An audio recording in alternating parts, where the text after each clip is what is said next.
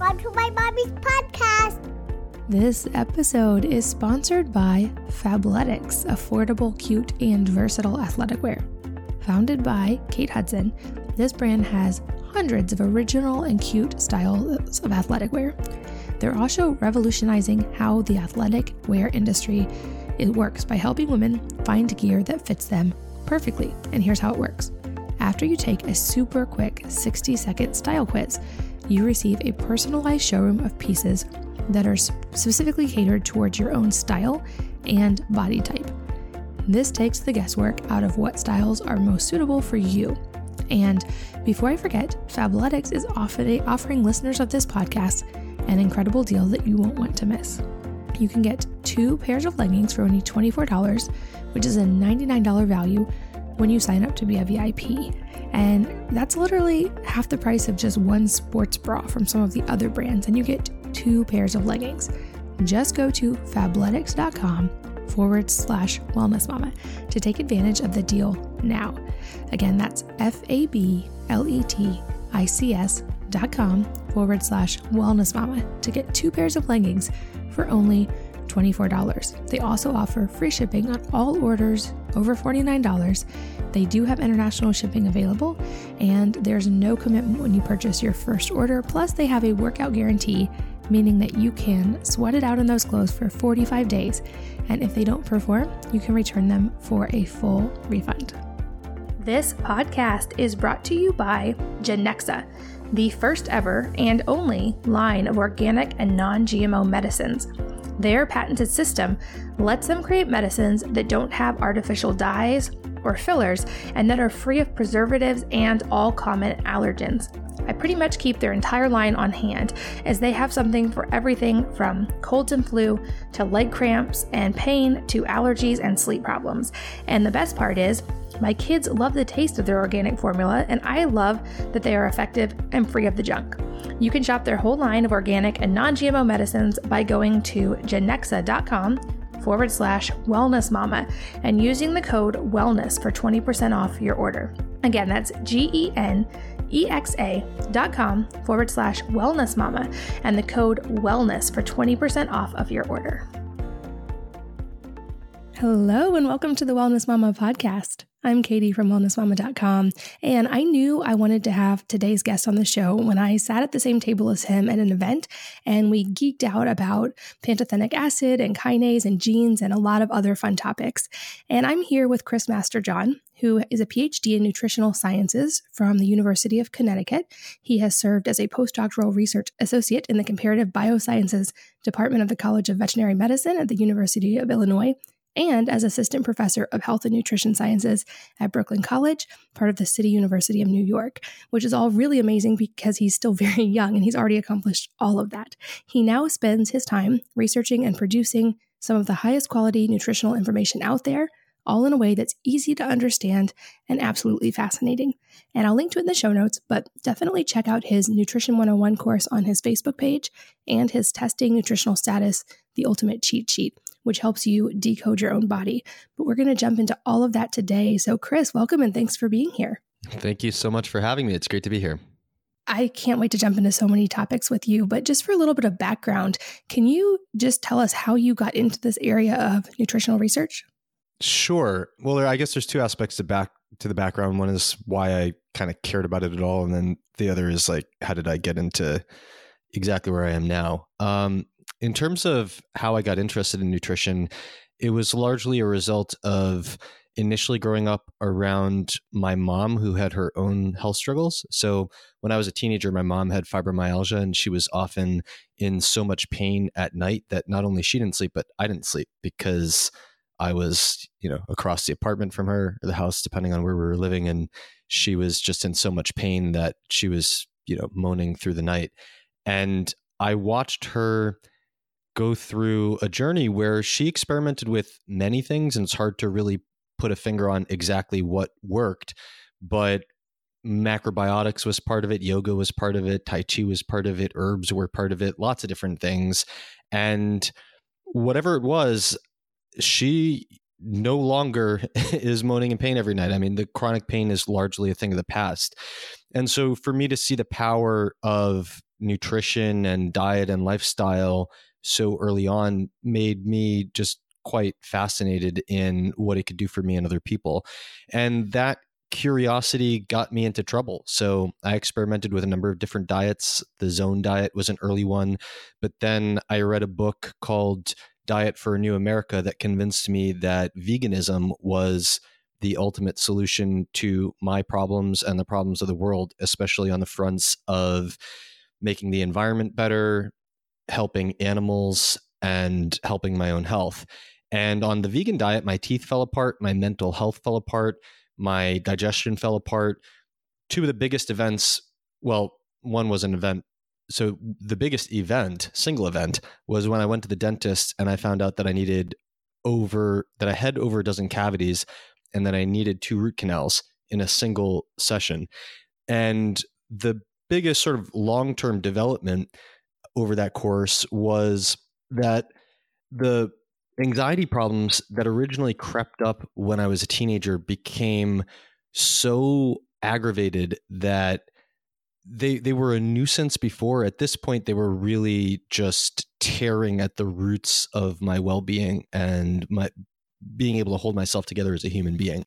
The other development that wasn't really a specific event but was just a development over time was that the anxiety problems that had originally crept up when I was a teenager became so extreme that they really started tearing at the fabrics of my life and at my ability to hold myself together as a human being. So, as an example of what I would go through, I would be so afraid to eat the food in my house, afraid that it was tampered with in some way, that it was drugged or poisoned, that I would examine everything that I ate for some evidence of that. And if I didn't find it, I would just continue examining it until I had, I don't know, say, ripped a hole in the packaging or something like that, that convinced me that maybe that hole was there before. And it was just completely uh, paralyzing and debilitating. And I would, you know, be angry at myself for not being able to eat anything, just throw the food across the room in anger. And there were times where, and the the crazy thing is that I don't really have much memory of this, but I was talking to my mom recently about it, and during that time, she told me that she had brought me to the emergency room numerous times during the peaks of panic attacks that I was having, and it took me a lot of effort to even start to remember a little bit of that so my memory of some of the worst things that happened to me in that time is actually really, really bad. And all of this changed one day when I was I was an undergraduate majoring in history, and I was working in the undergraduate dining hall, and my boss at that time was into drinking raw milk, and he had a pamphlet that came from the farm that he got his milk from that talked about the work of Weston Price. Weston Price was an early dental researcher, and he inadvertently became a pioneer of nutritional anthropology. He had studied all across the world traditional diets that people, the groups of healthy people were eating before modern foods came in the picture. And he documented the nutritional transition all across the globe from these traditional diets to what he called the displacing foods of modern commerce, the white flour, white sugar, canned goods, syrups, and sugary things. And one of the, and of course, the the sort of like that book in a sentence is that all these traditional diets, despite their great diversity, were all strongly protective of, of not only tooth decay, but mental and physical health in every way. And the transition to these modern foods, as we might expect today if we have any sense of, of health, was associated with degeneration and onset of all these degenerative diseases that we take for granted today. And I think what really struck me and what was really transformative to me was actually what the traditional diets contained that Price had identified as so protective. So he especially emphasized that these diets had foods that were rich in fat soluble vitamins and that these groups went out of their way to procure. And these foods were things that I wasn't eating when I was an omnivore, and my friends who were omnivores weren't eating. and they were animal food. So it was like I was at a disadvantage because I was vegan, but I had been at a disadvantage before because I wasn't emphasizing these foods. These were foods like organ meats, bones, uh, small animals like small insects and small frogs, where they were so small that you would eat them with all the organs, eggs, shellfish, dairy products with the fat. So, you know, I, I, had some dairy products and I had some eggs, but I wasn't eating organ meats and bones and, and shellfish on a regular basis or any basis in, in some cases, like with organ meats. And so I started incorporating the principles that I had learned from Price's writings. And I underwent this dramatic transformation that is still mind-boggling to me to this day. So first of all, the tooth decay stopped. So that that's great. But what I was actually trying to heal my teeth. Um, I was not trying or expecting to heal my mental health. And the point at which I realized that everything had changed was one day when I was working in the dining hall and I watched this guy pick up a stack of plates and take a plate from underneath that stack. And I look at the guy like he's kind of weird. I think to myself, what's wrong with that guy? Why didn't he just take the plate off the top? And then I take a few steps, maybe five or six seconds pass, and all of a sudden it comes back to me that a few months before I had always done that every time I took a plate.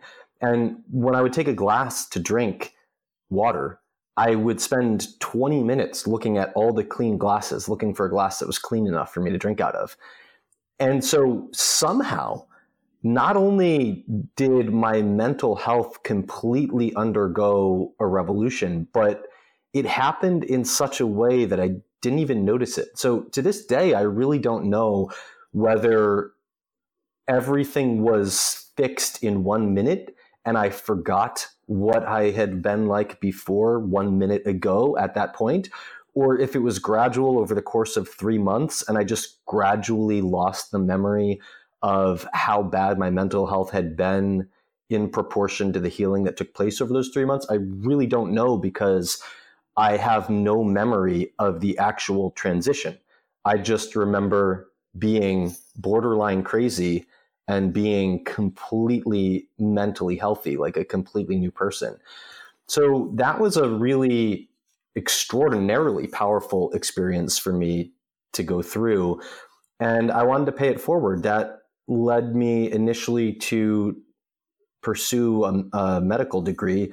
Um, but coming out, graduating with a history degree, I needed a lot of science courses to make that happen. And as I was taking the science courses, a few things kind of collided.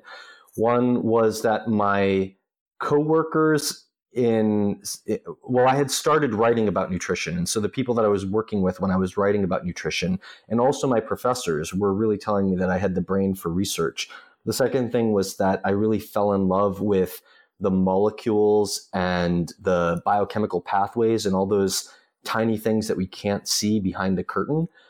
And I really fell in love with playing around with theories and ideas about how those things worked. And in my writing at that time, I was reading hundreds of scientific papers and coming up with new scientific hypotheses that I knew no one would research unless I went into research. And that's what led me down the research path. So I got my PhD in nutritional sciences instead of going to medical school. I, as you mentioned in the in the intro, I graduated with that and then went to do a postdoc, and then I went through the full time tenure track faculty course. And after spending five or six years in academia, I realized a couple things about myself and about what I was really passionate about.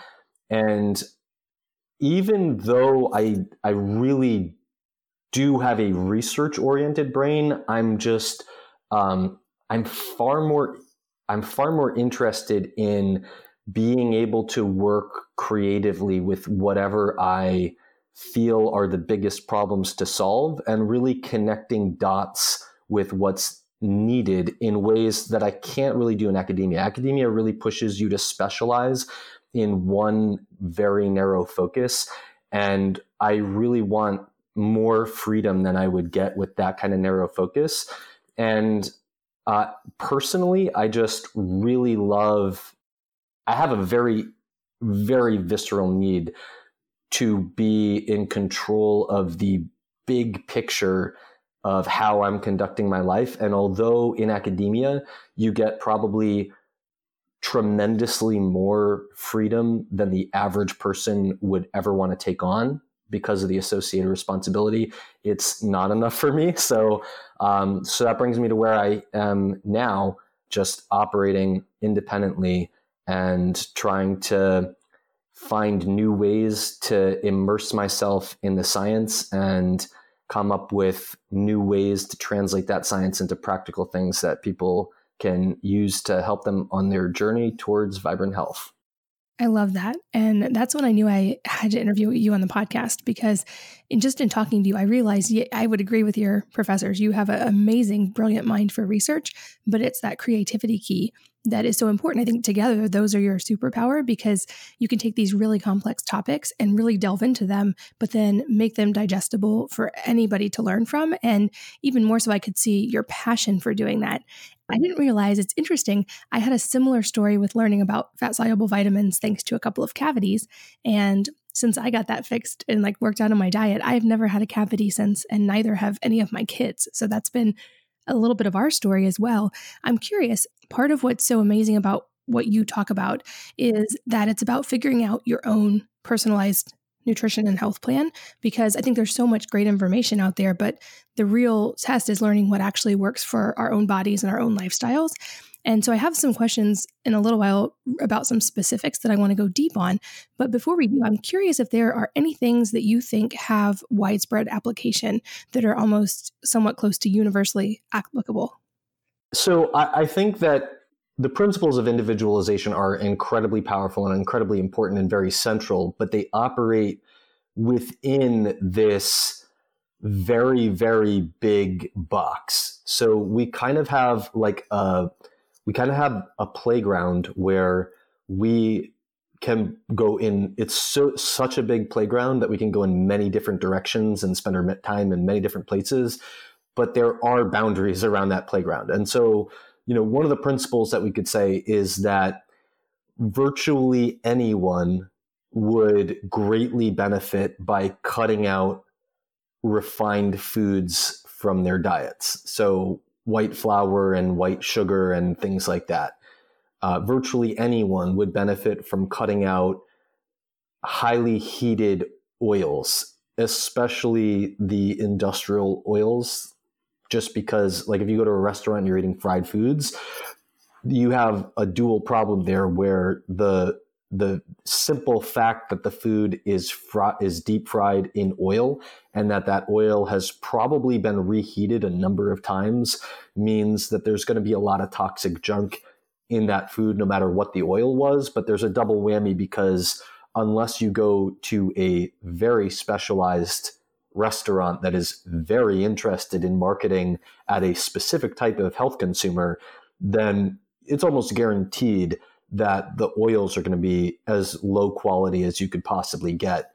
And so cutting out those those fried foods is um, almost universally going to be beneficial.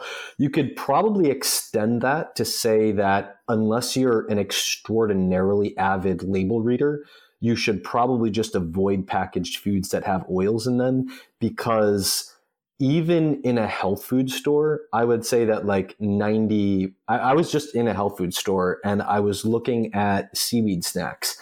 And I was like, man, I could really go for some seaweed snacks right now. And I'm looking at all the seaweed snacks and I'm like, they all have cottonseed oil or canola oil in them. This is an or- organic health food store in my local neighborhood.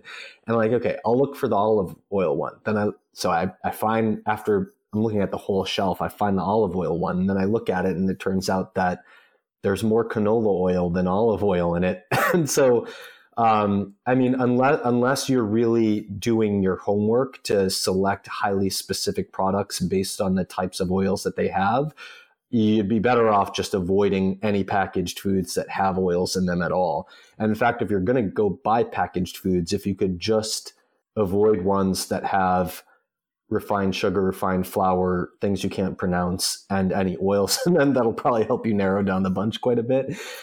So there are some there are some rules like this. I I think that I guess those are obvious ones. There's probably a lot of people who I who would maybe disagree with me on a tremendous amount of what I say and would still agree with that stuff just because that's so so so obvious uh, to anyone who spends much time in the health sphere. I think there are a few other principles that aren't well. I think you know you asked about universal, so I think universal more or less ends there. But I think we could take once before we get to individualizing, we could say okay, maybe not universal, but what is a good baseline for everyone to start from before they start individualizing? And I think that's where we could make a few additional rules. So, examples of some of these rules would be uh, try to get enough protein, but diversify your proteins among the different possible protein sources. So, include some meat in, like include some red meat, include some poultry, include some fish, include some dairy, include some eggs, include some shellfish. And you start to individualize that principle when you say, well, some people are allergic to shellfish and they can't have them. Some people can't consume dairy for various reasons, et cetera, et cetera. But diversifying across that branch is it's a very good starting place because the more because each even though you might think of these as protein sources and they are each of these different protein sources has a different profile of vitamins and minerals. And so if you don't diversify, the more you restrict, the more you have to micromanage your vitamin and mineral intake. But if you do diversify and you say, I'm just going to eat from the whole spectrum of this menu, then I can get, I have more liberty to not micromanage and not try, not spend a lot of effort figuring out where I'm missing things. And then you could take that same diversification principle and you could say, from your carbohydrate sources, diversify across whole grains, starchy tubers, legumes, fruits. And then you can start taking some of those out. So, like, uh, you know, paleo people won't eat the whole grains. Often, paleo people won't eat legumes either. I think you're better off taking grains out than you are legumes just because of their nutritional profile. But the more the more carbohydrate sources you take out of those categories, or the more you just restrict carbohydrate intake, then the more you need to start micromanaging and making sure that you're getting your vitamins and minerals in. Another pretty good rule would be eat several cups of vegetables a day try to diversify across the color spectrum of reds, oranges, yellows, and greens, especially, and put a special emphasis on making sure a at least a cup of those are coming from dark green vegetables. So again, you, you, you can modify that rule, but it's a very good starting place to make sure that you're getting your vitamins and minerals in. And I think that one of the nutrients that is most narrowly distributed in the food supply would be calcium. And so I think that a good rule of thumb for calcium is to try to shoot for about a thousand milligrams a day. And you can get that from three servings of dairy products, three servings of edible bones, or some other foods. And I would kind of look at it like if you're not combining two, or if you're not combining three servings of dairy or edible bones, then you should start looking at the specific foods that you're taking in because although you can get adequate calcium from other foods, um, within the context of a modern diet and the foods that are available in the grocery store, you have a pretty narrow scope of what you would be picking from to get those other things. So we can we can talk about those details eh, later if you want. And then I would say try to use the bones and skin of the animal products that you consume and try to use the animal, uh, the organs of the animal products you consume. So our ancestors, if they killed an animal, they would consume mostly the whole thing. They're not going to throw away wasteful parts. But they also knew that there were valuable nutri- nutrients that were in the bones that weren't in the muscle meat, and knew that there were valuable nutrients that were in the organs and not the muscle meat. And I think most of us aren't slaughtering our own animals, so it's very difficult to get the sense of what is proportional. But as a rule of thumb, for most people who are coming from a from a standard diet aren't consuming any of these foods. And so if you want to get your feet wet, I would say consuming liver once a week would be the most important way to start consuming organ meats, working some heart and kidney into your diet would be the next best step. And in fact, heart is probably the easiest, organ, even though it doesn't have the same value that liver does, uh, it does have value to get heart in. I think heart is fairly easy to consume just based on the taste and texture, is much closer to regular meat. Um, and then bones to use uh, bone broth or make soups and gravies out of bones um, or to consume edible bones in the context of canned fish are all great ways to start getting into using bones.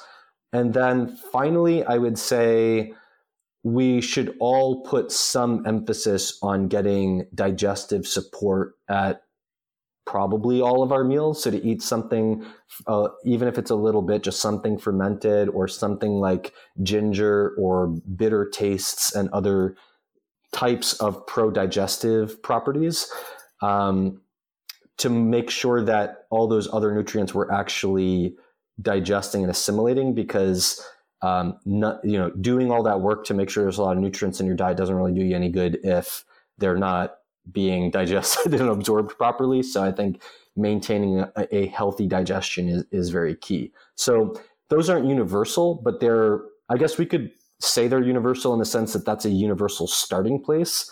And then we could move on from that foundation to start individualizing for people.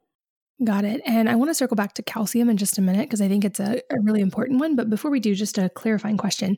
So, when it comes to organ meats, I get asked a lot if supplements like dehydrated organ meats work the same way because a lot of people seem to have trouble stomaching the taste or the texture of organ meats. So, what's your take on that? My take on that is I hope so. and uh, unfortunately, I, you know, I think it would be amazing to crowdfund some research into this. I think one of the most desperate needs for research in this community is actually getting a handle on that.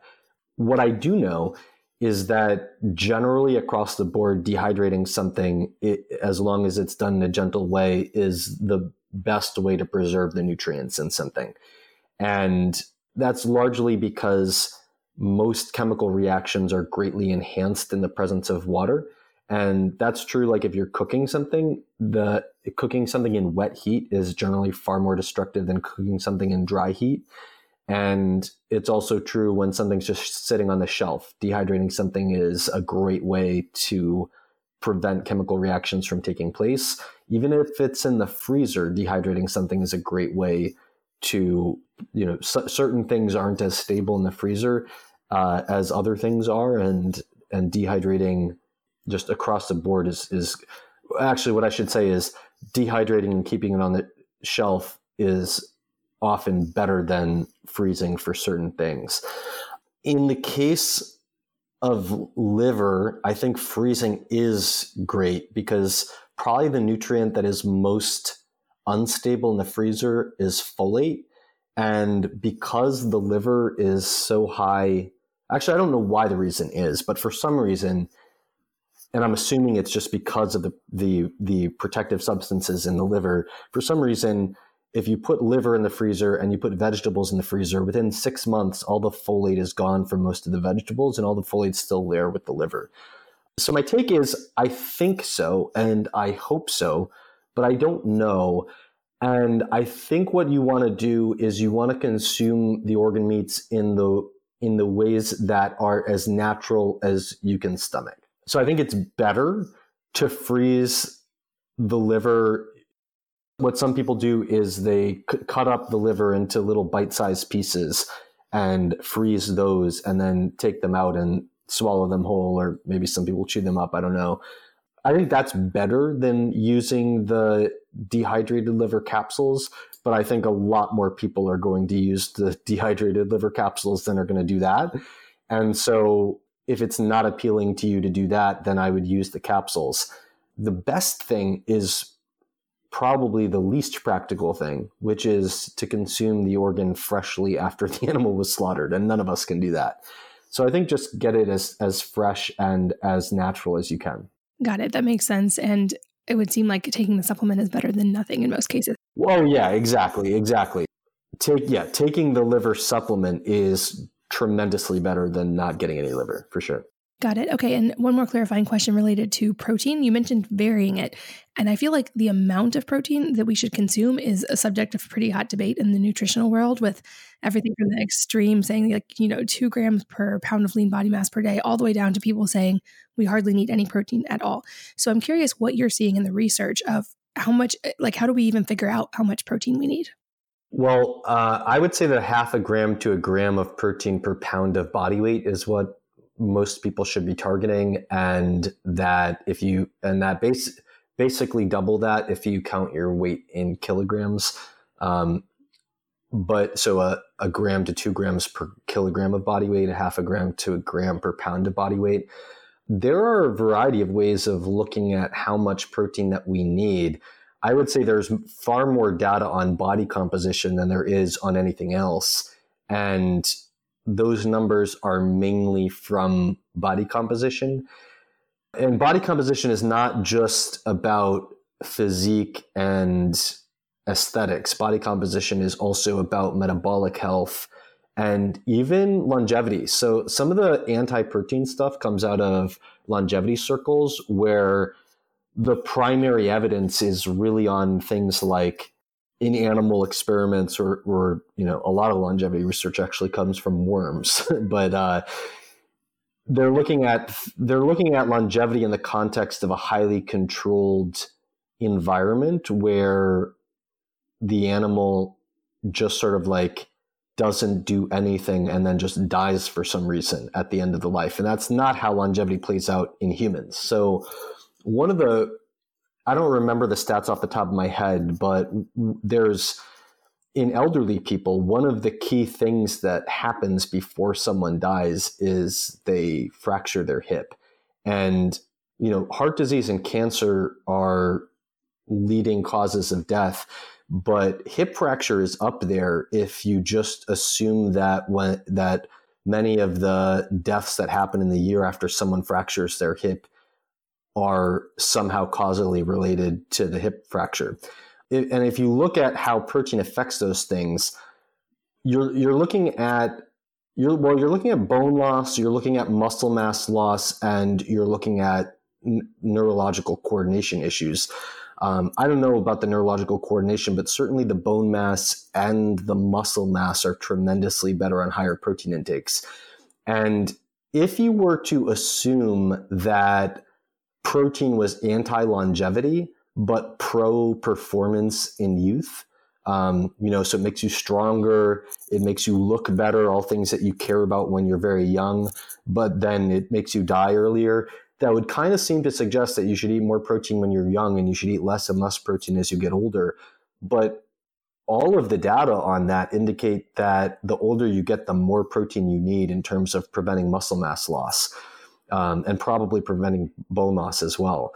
And muscle mass isn't just about strength and joint health and movement, it's also about metabolic health. So the less muscle mass you have, the more likely you are to become insulin resistant and develop blood sugar problems, for example. So I think that optimizing body composition according to what we know is healthy is not just vanity it's not just aesthetics, it's a real health related endpoint. And I think it, you know, in the absence of data on many other things we would want to see, I do think that we should use that data. I would also say that protein is very important for other things that we do have some data on. For example, glutathione is the master antioxidant of the cell, and it's a very important detoxification agent in the liver. And glutathione levels require probably the lower end of what I had cited for protein amounts. So you make you make glutathione from the protein in your diet, and it takes about a half a gram per pound of body weight to maximize glutathione synthesis. So I think that range of a half a gram to a gram per pound of body weight is pretty good for available metrics of health. And if your focus is body composition, you want to focus on the higher end of that range. If your focus is not body composition, then you can get away with going toward the lower end of that range. But when I say your focus is body composition, I don't just mean do you want to look like a bodybuilder? I mean things like do you need to lose weight? So, for example, overweight and obesity are significant factors in disease processes. When you lose weight, you need more protein to to keep your your lean muscle mass. And one of the things that you're trying to do when you lose weight is not just lose the fat, but lose the fat and retain the lean mass. And um, and that's not just your muscle protein; it's also your internal organs and your bones. Um, so the healthy way to lose weight is to retain all your lean mass, and one of the most important ways to retain all your lean mass is to eat enough protein when you're losing weight. So I think that for any kind of body composition goal, whether it's athletic or it's aesthetic or it's health related, such as losing weight healthfully, you want to aim towards the higher end of what I had cited being around a one gram per pound of body weight. That makes perfect sense. And it seems also really important for those of us with kids who are in those growing phases or going to go through puberty when there's an increased demand. Like it's great that I think to learn these things when your kids are still in those early ages so that you can help them optimize for the future by knowing these factors. And I also find it interesting um, in, so I'm a doula, and when I've worked with midwives and doctors, they talk about women especially needing more protein when they're pregnant, which even prevents things like preeclampsia if it's done correctly. And so there definitely seems to be an important connection there. And I think you explained it really, really well. Um, another area that's especially applicable, I think, to moms is the calcium issue, especially because that's one area that mainstream lobbying does a pretty good job of letting us know that we need you know from TV it looks like you only get it from calcium. And I love that you mentioned fish in a can, which is one of my favorite sources. But I would love if you could talk us through calcium and how to know how much we need. And also, aren't there some things that need to be synergistic with it, like vitamin K and magnesium, from what I'm remembering?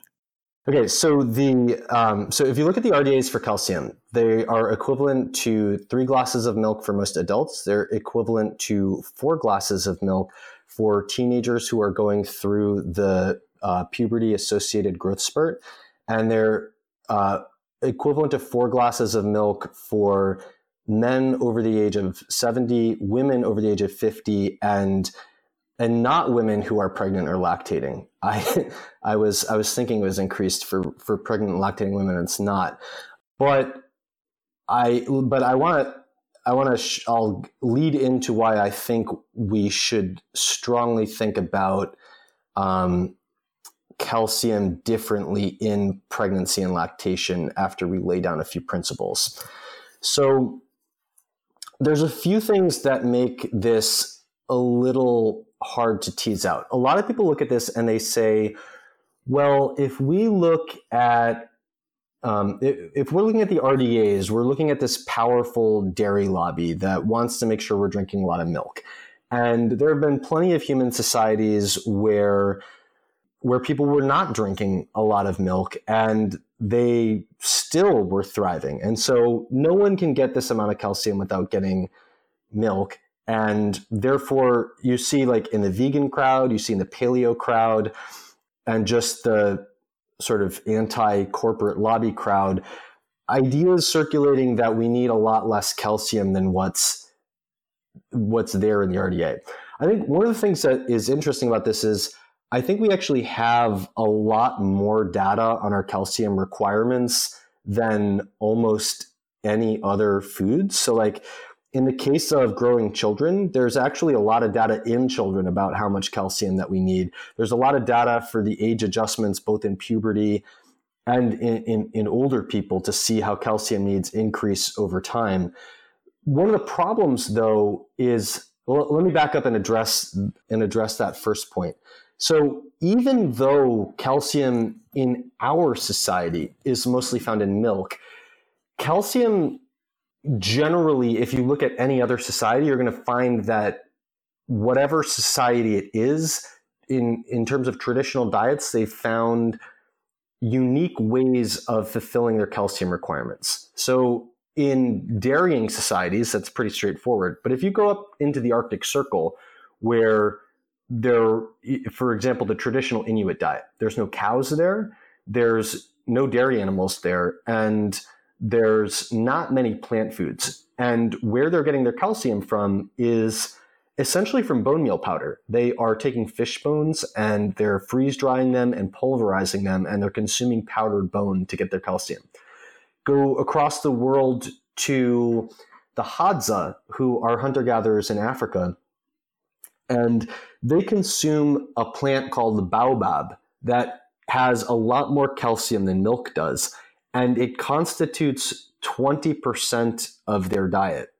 In fact, the ethnographers who have studied them have said that baobab is essentially a food group for them.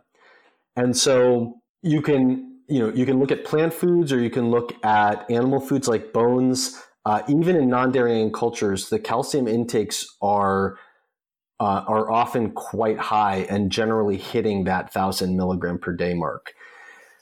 Nevertheless, there are some things that make it difficult to study the issue. One of those is that vitamin D and calcium cooperate with one another in ways that essentially lead to vitamin D and calcium kind of being on the same team. And the more vitamin D you get, the less calcium you need. And the more calcium you get, the less vitamin D you need within a certain within a certain range. So you, you can't you can't get zero calcium and just make up for it with lots of vitamin D. You can't get zero vitamin D and just make up for it with lots of calcium. But if you're in a relatively healthy window, it's probably the case that you could vary your calcium requirement up or down by the equivalent of one and maybe even two glasses of milk based on your vitamin D status. The second part of that is that phosphorus tends to be on the other team. So the more phosphorus you get, the more vitamin D and calcium you need. The less phosphorus you get, the less vitamin D and calcium you need. Again, within a certain window. So you need phosphorus. You can't you can't bring phosphorus down to zero and and then and and benefit from that. But you know, after you fulfill your basic requirements, for phosphorus. And before you hit some point where you're getting phosphorus toxicity, there's a very big window where the more you get, the more you're antagonizing vitamin D and calcium. The less you get, the less you're antagonizing them. And the reason that's so relevant is that almost everyone in our society gets more phosphorus than they need. And in fact, if you look at the RDA for phosphorus, it's around 700 milligrams. People, the average American is getting over five or about 500 milligrams of phosphorus from packaged processed foods that have it added as an additive that is not labeled. So the average American is almost doubling, not quite doubling, but almost doubling their needs for phosphorus through unlabeled food additives, through the consumption of packaged foods. So even though we have a tremendous amount of data on our calcium needs from teenagers and from older people and from middle-aged adults and from young adults, even though we have this voluminous data set, you could argue that most of those people did not or you know are are operating on this background of relatively poor vitamin D status and consuming lots of extra phosphorus from packaged foods. To make things worse, when they've done studies on how different sources of phosphorus impact your vitamin D and calcium requirements, those studies seem to indicate that the phosphorus additives in packaged foods are dramatically worse than the than other sources of phosphorus. For example, what are the markers you would use to look in someone's blood at either not getting enough vitamin D or calcium or getting too much phosphorus is a rise in parathyroid hormone. Parathyroid hormone goes up when, in either of those situations, not enough D and calcium or too much phosphorus. And if you feed someone meat, which is very rich in, in phosphorus, it doesn't do anything to their parathyroid hormone. If you feed someone cheese, which is high in both phosphorus and calcium, it decreases their parathyroid hormone, which is a good thing. And if you feed someone packaged foods that have phosphorus additives, it increases their parathyroid hormone, which is a bad thing. So you have processed foods bad, meat neutral, dairy products good in terms of affecting the balance of vitamin D, calcium, and phosphorus. So the the reasons for that it probably has something to do with the forms of phosphorus that are added to the food. They might be much more absorbable than the phosphorus from natural food, but it's also because meat, for example, has amino acids that help you absorb calcium better from your diet. And so meat isn't just providing phosphorus, it's also facilitating better calcium status when it's consumed in the context of a mixed diet. And then dairy products are actually providing that calcium. So even though the phosphorus can antagonize the calcium, they're providing enough calcium to not only make up for the phosphorus, but to put you in an even better situation than you would be than you would be without those dairy products. So when we look at the calcium requirements, it you you can make there's a gray area because we don't have a lot of data taking people who eat plenty of animal protein, plenty of dairy products, get really good vitamin D status, and don't have any packaged foods in the diet. We don't we don't have a lot of data in those people, and it's probably the case that calcium needs are lower in those people. It's just I don't know how much lower they are. So my opinion is, you know, shoot for the thousand milligram mark. You can probably get away with consuming um, with consuming maybe six or seven hundred milligrams of calcium if you optimize everything else. Um, but this, but that kind of comes back to that principle we were talking about before, where you want to shoot for this baseline, and the more you deviate from that baseline, the more you have to optimize everything else. If you shoot for the thousand milligrams of calcium, you can get away with maybe not having your vitamin D fully optimized, not having your phosphorus fully optimized, and so on. Um, whereas if you make the choice that I'm going to ignore the thousand milligram target and I'm by choice going to eat less than that, say 600 or 700 milligrams of calcium, then um, then all of a sudden it become it sort of behooves you to make sure that you are optimizing those other factors because you've made yourself more vulnerable by deliberately not hitting one of the targets.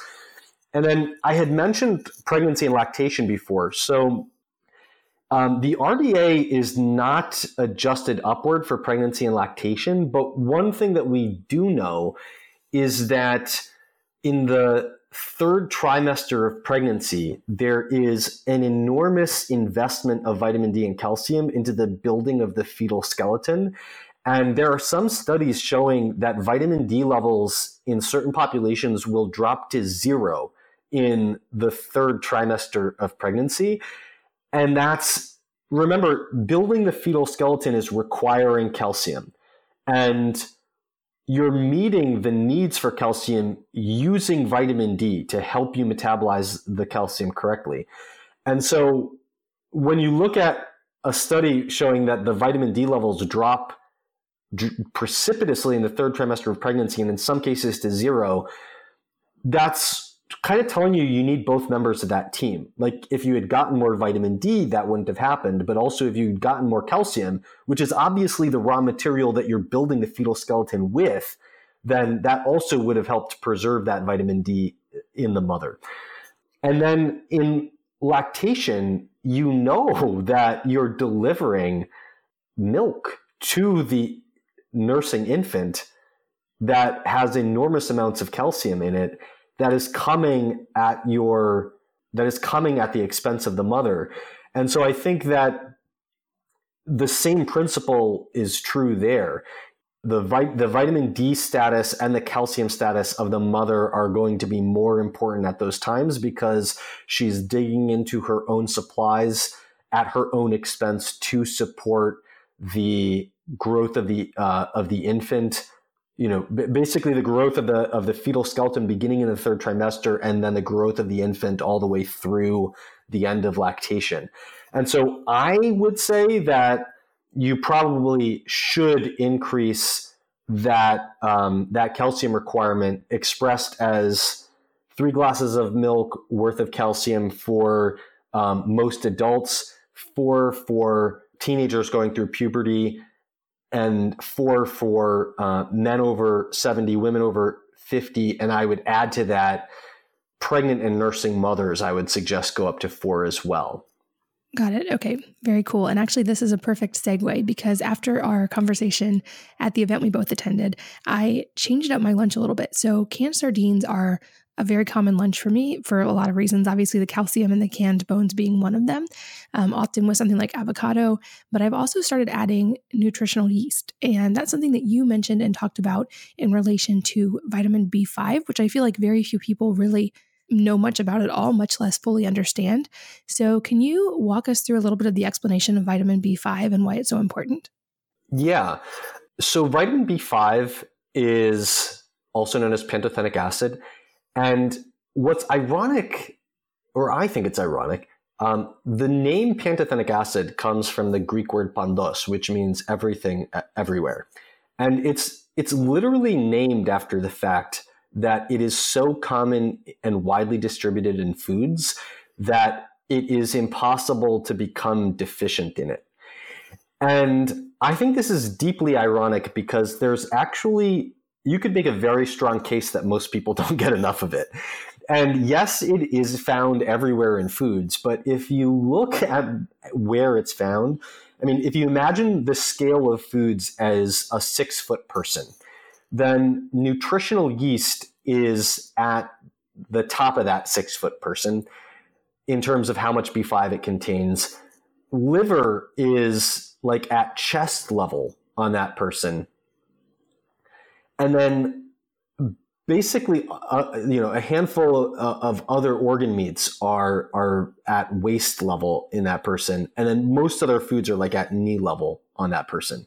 So yes, it's found in everything, but there are a very small handful of foods that are dramatically higher than everything else.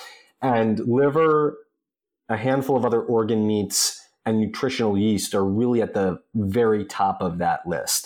Um, so if you eat liver, heart, and nutritional yeast, you're just getting tremendously more B5 than anyone else. Now, the, the conventional response to that would be, well, it doesn't matter because no one is deficient in B5.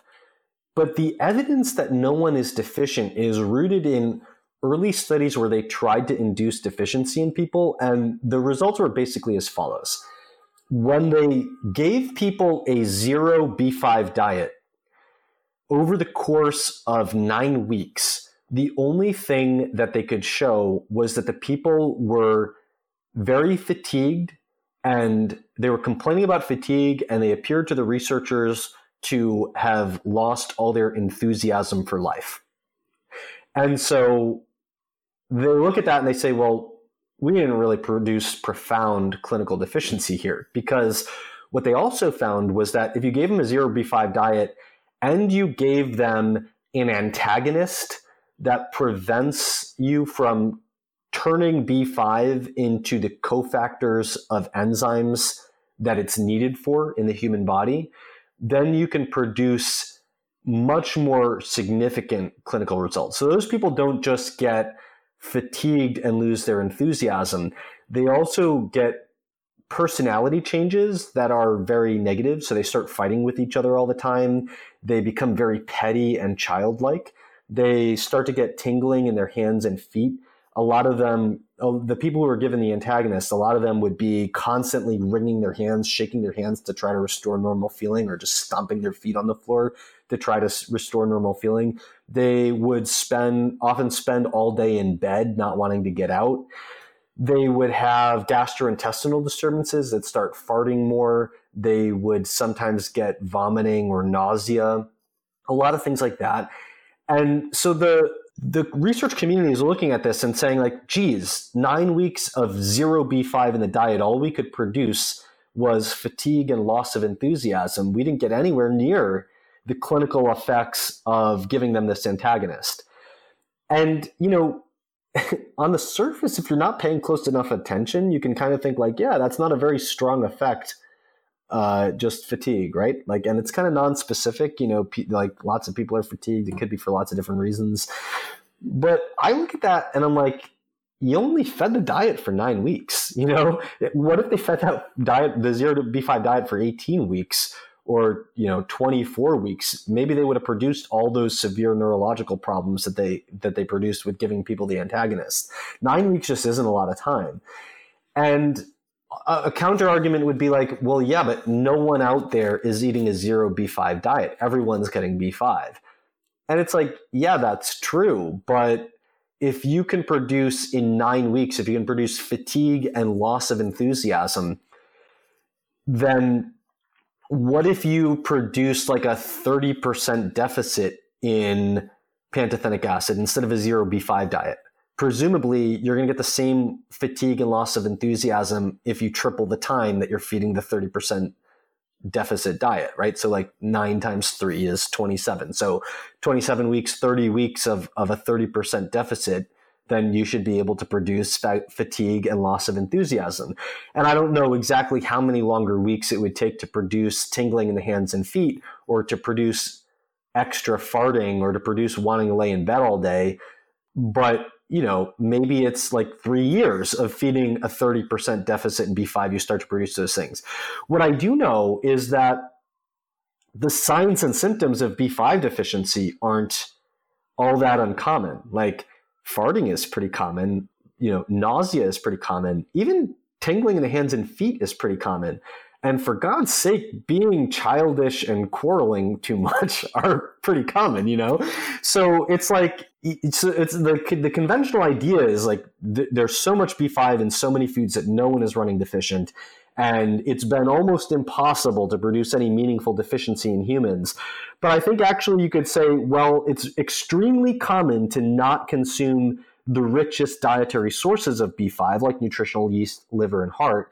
And it's extremely common to get fatigue. It's extremely common to get problems with not feeling enthusiastic enough about life. It's fairly common for people, some people to want to lay in bed all day.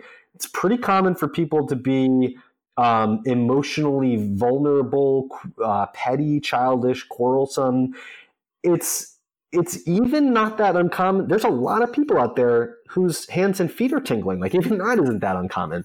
So I think part of the part of the problem here is that there there we've just been working under this assumption that it's not a problem that we don't it's like a, a self-fulfilling prophecy so because we know that no one's deficient when they do studies of like let's let's see what the blood levels of pantothenic acid are in pregnant teenagers and they just do these random studies they they'll collect data on the blood um, the blood value or the urinary value um, but they don't they don't give questionnaires that say like how often do you feel fatigued?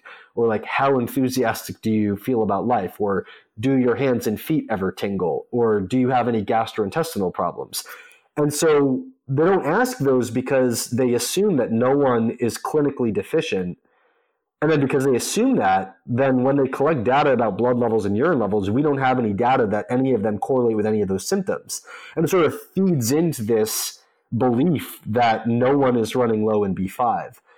So I, I think that you could you could certainly make a case that if you consume foods that are rich in B5, like liver, heart, and nutritional yeast, and you feel like you have more energy and less fatigue, then uh, you know, or or any of those other symptoms start resolving, then I would consider that positive evidence for you as an individual person that you needed more B5 and that you got more B5.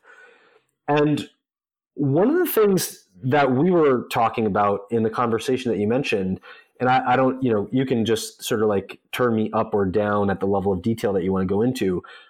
There's there's good reason to think that the B5 in food is superior than the, to the B5 in supplements, and that means that the number of people not getting enough B5 is even larger because there might be a lot of people who aren't eating nutri- nutritional yeast, liver, or heart, but they are consuming multivitamins that have pantothenic acid in them or they are consuming B complexes that have pantothenic acid in them.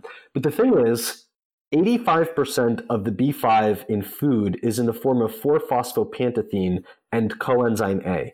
People who have studied biochemistry at any level probably eh, remember coenzyme A or CoA uh, as the thing that holds on to two carbon units or acetyl groups to make acetyl CoA that lies at the intersection of all anabolic and catabolic metabolism. People have not taken any biochem or probably have, have no idea what I'm talking about. Um, but probably no one remembers talking about 4-phosphopantetheine. So uh, let's leave it at coenzyme A and 4-phosphopantetheine are enzymatic cofactors that are absolutely critical to our metabolism. They're the things that we need in our body from B5. And when we eat food, we get 85% of our B5 as 4-phosphopantetheine and coenzyme A, the forms that we need. Although a lot of that is digested as it's absorbed, the process of going from pantothenic acid to 4-phosphopantetheine or coenzyme A is very energy intensive and very complicated. It takes five energy intensive steps to build your way up from pantothenic acid to 4-phosphopantetheine and coenzyme A. And when you digest and absorb food, you actually break it down into the all that whole diversity of potential breakdown products. So you do get pantothenic acid, you get 4-phosphopantetheine, you might absorb some coenzyme A, it's not quite clear. You also just get pantetheine instead of 4-phosphopantetheine. You just get a bunch of different things. And when you absorb it, probably 70 or 80% of what you absorbed is more easily made into 4-phosphopantetheine or coenzyme A than pantothenic acid is. So probably when you eat food, you could say that you're getting, well, let's put it this way. We know that there are very, very rare genetic defects in the ability to turn pantothenic acid into 4-phosphopantetheine and coenzyme A, and that in all the, the experimental models of that very rare disease, feeding 4-phosphopantetheine or coenzyme A will cure it. And so if we take that as a model, we could say maybe if we cared more and we did more research on it, we'd find that 20 or 30% of the population has some genetic polymorphism, meaning variation in their genes, um, in that same enzyme that decreases the activity uh, of the enzymes involved in making that conversion by 20 or 30%, or something like that. That might be a very significant portion of the population where even if they consume the pantothenic acid in the multivitamin or the B complex or the fortified cereal, they are at a huge disadvantage to be able to turn that into the forms that we need versus consuming food sources of those nutrients where they come in the prepackaged form that we need that bypass that enzyme that they're not good at using. So it's a little speculative, but you know, just anecdotally, like if you, if we were to just poll people who use liver, heart, and and nutritional yeast, and just ask them questions like, "Do you feel less fatigued, or more energetic, or more enthusiastic, or healthier, or whatever?" After consuming those foods, probably a lot. There would be a lot of people who say they do, and so I think you know we need more research to work out the details. But right now, it's it's a, it involves guesswork. But I think oh, it is a reasonable guess to say that many people would benefit from consuming food forces, food forms of B5 instead of consuming the B5 that's currently available in supplements. And that makes sense too if you think of like those times when they would test it or times when people would be more likely to be more prone to being upset or fatigued or all those things you mentioned could be during the teenage years i'm thinking early pregnancy i felt like that quite often or postpartum which are all times of increased nutrient demand and for me, I wasn't eating things like nutritional yeast very much during those times. And if I'm remembering correctly, you also mentioned something about a theory of how this might actually relate to things like teenage hormonal acne. Am I remembering that we were talking about this when you said that? Yeah, I was. Ju- I was just about to um, to pull what you just said about the emotional volatility of teenage years back to that. So there is a hypothesis that the reason teenagers become more vulnerable to acne is because vitamin B5 is needed to synthesize cholesterol, which is needed to synthesize steroid hormones, which include the sex hormones. And because this is a time of hormonal spikes, you need a lot more B5 to make those hormones. That's the hypothesis. And in support of that, there are a number of studies using pantothenic acid both orally and topically.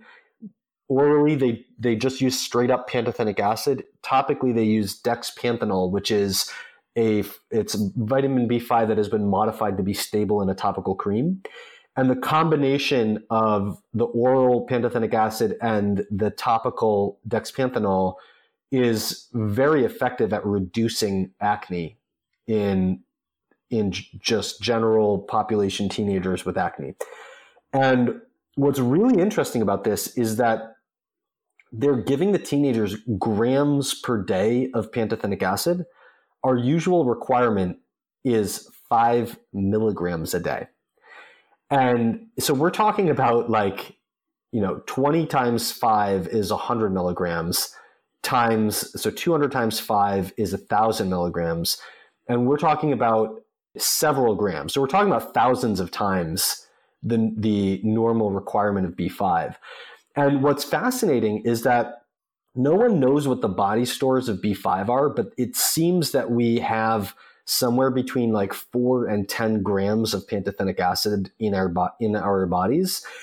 And when people consume gram doses of pantothenic acid, remember one gram is a thousand times our requirement you actually hold on to the bulk of that pantothenic acid. You you actually use it. It's not, you know, most nutrients like like many B vitamins. If if you took a thousand times what you needed, you just either you wouldn't absorb it or you just pee all of it out. So riboflavin, for example, if you take thousands of milligrams of riboflavin instead of the two to five that you need, uh, your pee is going to turn neon yellow, and that's just like all of all of what you didn't use is just immediately leaving in the body, leaving the body and B5 it's totally different. Like the a teenager taking grams of B5 a day will suck it up like a vacuum.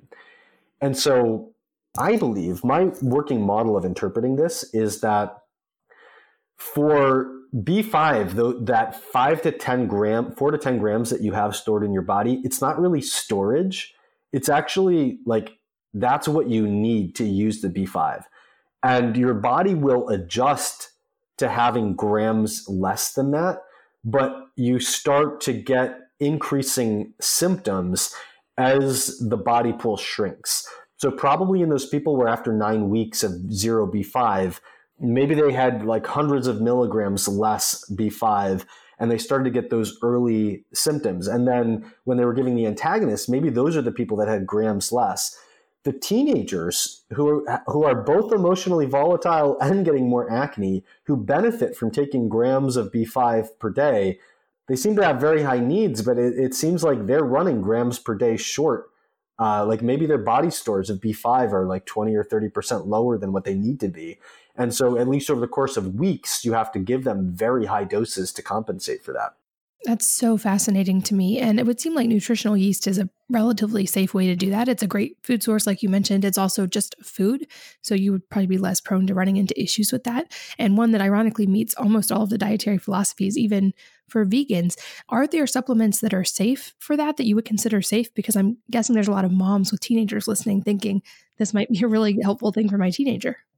Yeah. So their pantothenic acid in gram doses is actually extremely safe there's a very small percentage of people taking those gram doses that that develop minor GI side effects, but it's it's like it's probably not anything specific to the B5. It's sort of like there's always a small percentage of people who develop GI temporary GI distress from taking massive amounts of a sup of any kind of supplement. It's just sort that's just sort of like the normal thing you would expect from people taking massive doses of stuff that they don't usually take massive doses of.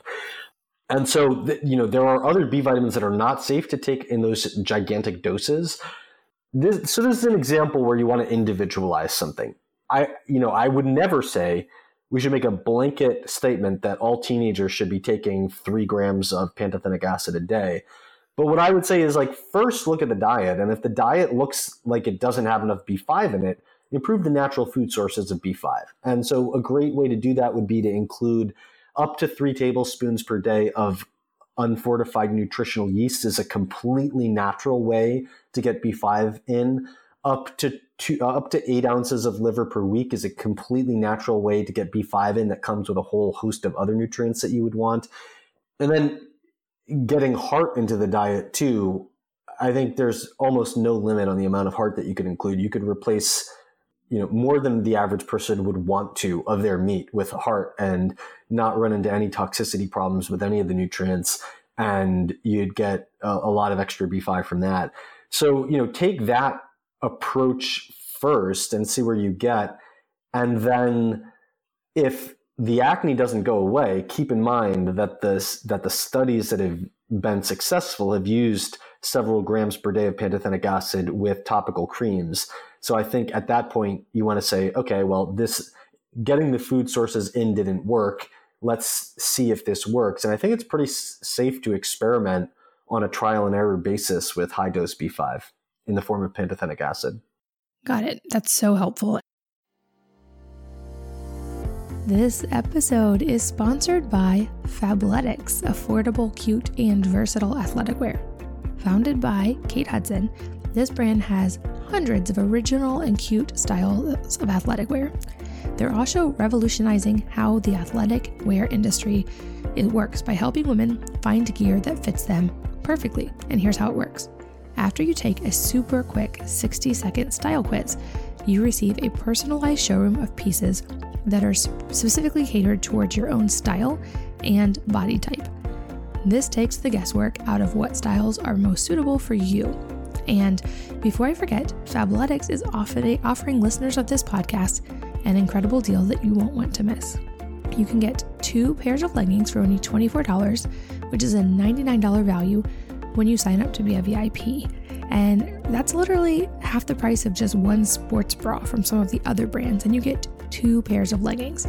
Just go to fabletics.com forward slash wellness mama to take advantage of the deal now.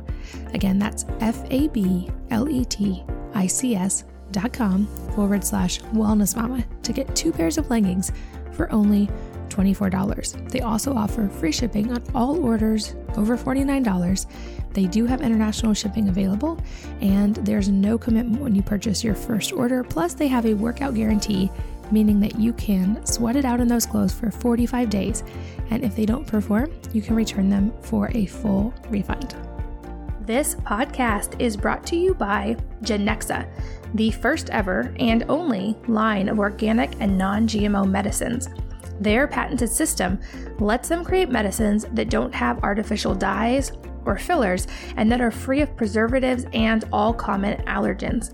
I pretty much keep their entire line on hand as they have something for everything from colds and flu to leg cramps and pain to allergies and sleep problems. And the best part is, my kids love the taste of their organic formula, and I love that they are effective and free of the junk. You can shop their whole line of organic and non GMO medicines by going to genexa.com forward slash wellness mama and using the code wellness for 20% off your order. Again, that's G E N E X A dot com forward slash wellness mama and the code wellness for 20% off of your order. I literally could talk to you for 12 hours, but I will try not to do that on this podcast today. But two more specific questions. The first being about niacin, because I don't know if it's been in the news more, but I'm getting a whole lot more emails and comments related to niacin and whether it's safe and what doses. So I know that you cover this in both your nutrition mini chat course that we'll link to. Um, people can learn from Facebook Messenger and also in your cheat sheet. But can you give us kind of an overview of niacin?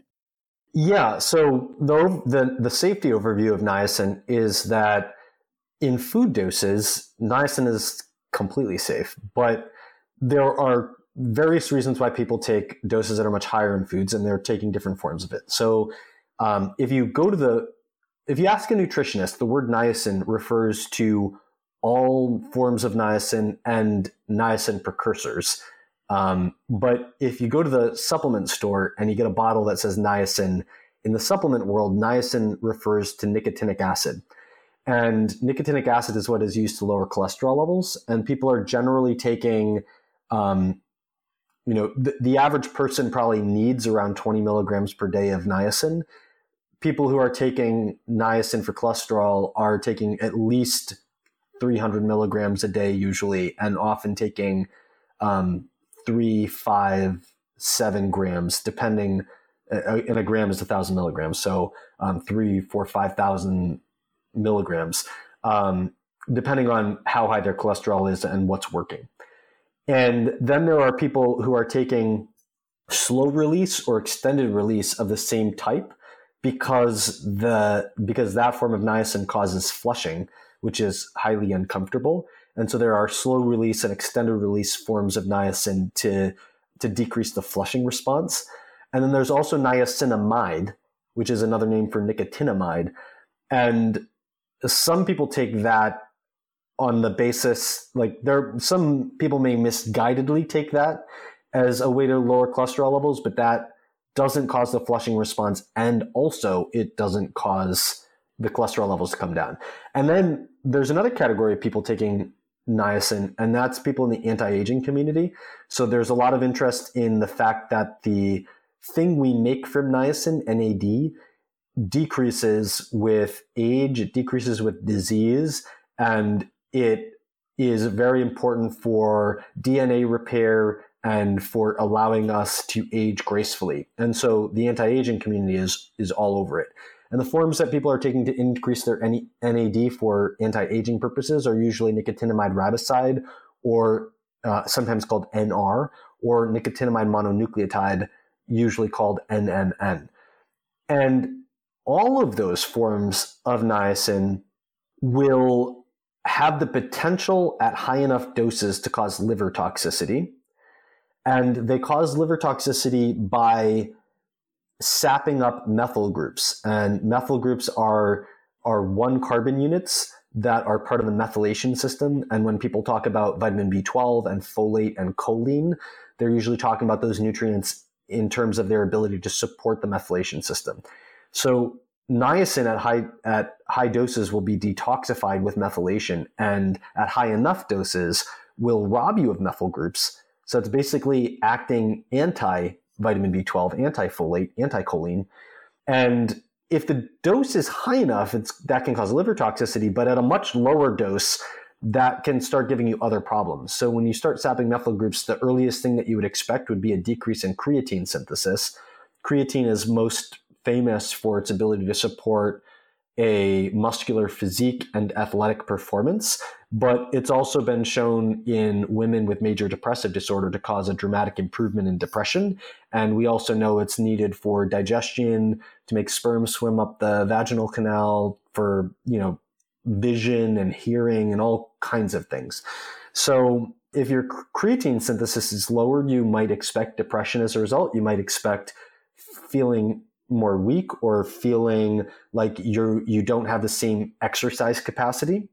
And then methylation also is needed to regulate your dopamine levels in a way that keeps your mind more flexible and fluid. So when you have when you don't have enough methylation of dopamine, then you tend to be more re- mentally rigid. You tend to be too mentally stable. Like it can help you focus, but it can also make you ruminate on negative thoughts or thought patterns or emotions. So if you feel like things, you know, like a healthy person, if you have a negative thought come into your mind, the healthy reaction is just to ignore it and let it go away. But for someone who has their mind is too sticky. That thought just like as soon as it comes in, it gets stuck there and they can't get rid of it. And they just ruminate on that thought and it creates a vicious cycle of anxiety or depression or, you know, whatever the negative aspect of that thought is. So that too having a brain that's too sticky like that, or depression or weakness or poor exercise performance are all things that you could expect from sapping your methyl groups at levels that are way, way, way, way, way below what would cause liver toxicity. So every single form of niacin has this property. And what I would recommend is that you either either you moderate the dose of niacin and take it in the context of a very methyl rich diet. So if you're consuming it with a lot of animal protein, with a lot of choline, with a lot of folate and B12, you you might be able to get away with saying like, you know, I can handle taking 300 milligrams of nicotinamide riboside and it's it's no problem. But if your diet is not so high in methyl donors, or if you're taking a larger dose than that, I would strongly recommend taking it with trimethylglycine or TMG, which is a methyl donor. And you, you could You can also pair it with other methyl donors, but I just think the math is way easier to keep track of with TMG because of um, the way that it's the way that it's metabolized. It generally, you can count on you know one molecule giving one methyl group in the methylation system, so it just makes the math really easy. And so, if you take that approach, what you would want to do is take um, if you're using niacin, also known as nicotinic acid, or niacinamide, also known as nicotinamide, you want a one to one dose. So for every 500 milligrams of niacin or niacinamide, take 500 milligrams of TMG. And if you're using NR, also known as nicotinamide riboside, or NMN, also known as nicotinamide mononucleotide, you want a half the dose of TMG. Let me put it another way. Uh, for every 500 milligrams of nicotinamide riboside or nicotinamide mononucleotide, you would want 250 milligrams of TMG. In other words, half the dose of the niacin form you would get in TMG. And even though I said before, it's probably, you can probably get away with it um, without doing that if your diet is very rich in methyl donors. It's kind of a good insurance policy. Like there's no harm in taking a little TMG. So I think the easier rule of thumb is just for everyone to, to take it that way. And then on top of that, if you are taking high doses of niacin, also known as nicotinic acid, for the purpose of lowering your blood lipids, you should do that for safety and you should take half the dose of the niacin as glycine. And that's because that particular form of niacin is also detoxified with glycine. And if you do that, for example, if you're taking 1,000 milligrams of niacin, you take 500 milligrams of glycine. You could also get that from collagen or gelatin by tripling the dose. So a gram and a half of collagen or a gram and a half of gelatin would provide roughly that half a gram of glycine. That's so helpful. And I'll make sure I put some of those notes in the show notes. Um, I feel like we have so much more that I want to cover. So hopefully I can talk you into a round two one day. But to wrap up on a practical note, I would love to hear obviously, of course, everything is personalized. And that's why you have created these resources to help people figure out their own, like what they need for their own lives. But I'm curious what your day looks like or what some of your normal meal rotations look like, knowing what you know about nutrition and what we need to try to include in our diets. What does that practically look like for you? So my diet, my diet tends to go in waves of three or four months, where I change, uh, where I I change it up as my goals are changing and as I get sick of whatever I'm eating. But most recently, my typical diet will involve I'll get up and I'll have fresh juice made from a variety of different vegetables, and then for breakfast, well, actually, for most of my meals, they basically involve three components. So one would be legumes, and I just rotate different lentils and other some beans I don't tolerate that well, but I just rotate the different lentils and beans that I do tolerate well in that category. And then I add to that mixed vegetables. And generally that's a rotation of it's usually like a bunch of different vegetables mixed together, uh, cooked in the Instapot. And then just like what that bunch is just gets rotated with each batch. So in the fridge, I have, you know, a, a glass case of uh, beans and another glass case of vegetables. And I just mix the two together. And then I have some kind of protein that could be meat or it could be eggs. So usually in my fridge, I have a stash of um, soft or hard boiled eggs and I have a stash of pre-cooked meat of some type, and that meat just goes in a rotation. Like I'll eat chicken for a while, I'll eat red meat for a while, uh, just keep switching it up over time, and I'll take some of that, and then I'll take you know just some spices and flavorings, tomato sauce or salsa, mix it together, reheat it, and and eat it, and that's like the base of most of my meals, and then added to that. I'll have a couple pieces a couple servings of fruit a day usually. And right now, I my gut seems to do really well with less fructose. So I'm actually rotating sweet peppers. Like I have red, green, orange, and yellow sweet peppers that are ma- making my main fruit. So like every meal, I'll just like cut up half a pepper, just slice it up and, and eat it raw. And then there are some other fillers. Like I, I usually end the day with some snacks, and I had been experimenting in the past with with snacks that are kind of like dessert, but they don't have, you know, they're just like sweetened with dates and they have coconut and sesame seeds and whatever. In the interest of lowering fructose, I'm replacing those with dry roasted salted nuts as my main snack food. And um, that's mainly what I've been eating for the last six months or so. Right now, I'm modifying that a bit by uh, doing a low FODMAP diet. So I'm re- replacing the beans with with white rice at the moment. I am using nutritional yeast and I am using oyster capsules and liver capsules as some of my main nutritional supplements. Although my plans for the future are to experiment with going back to different ways of incorporating fresh liver uh, possibly, I've never done the frozen bits of liver thing. I might try that. And I also want to try working more heart into my diet because I haven't been eating much heart. And I've generally felt best in my life when I've eaten um, like an average of maybe an ounce of liver every day, and then most of my protein coming from heart and less of it coming from muscle meats, just like a little bit on the side. So I'm going to experiment with that in the near future. Awesome. I love it. So practical and uh, really helpful. Just I think that's always really applicable to people to hear real life examples of how those nutrients can come into play. And like I said, I could talk to you for so much longer. So hopefully you'll be willing to do a round two one day. Um, but I know how busy you are, and I really appreciate your time in sharing today what you've shared. Awesome. It was great to be here. I'll definitely be back for round two.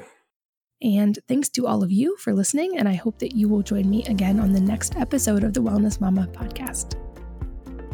If you're enjoying these interviews, would you please take two minutes to leave a rating or review on iTunes for me? Doing this helps more people to find the podcast, which means even more moms and families can benefit from the information. I really appreciate your time, and thanks as always for listening.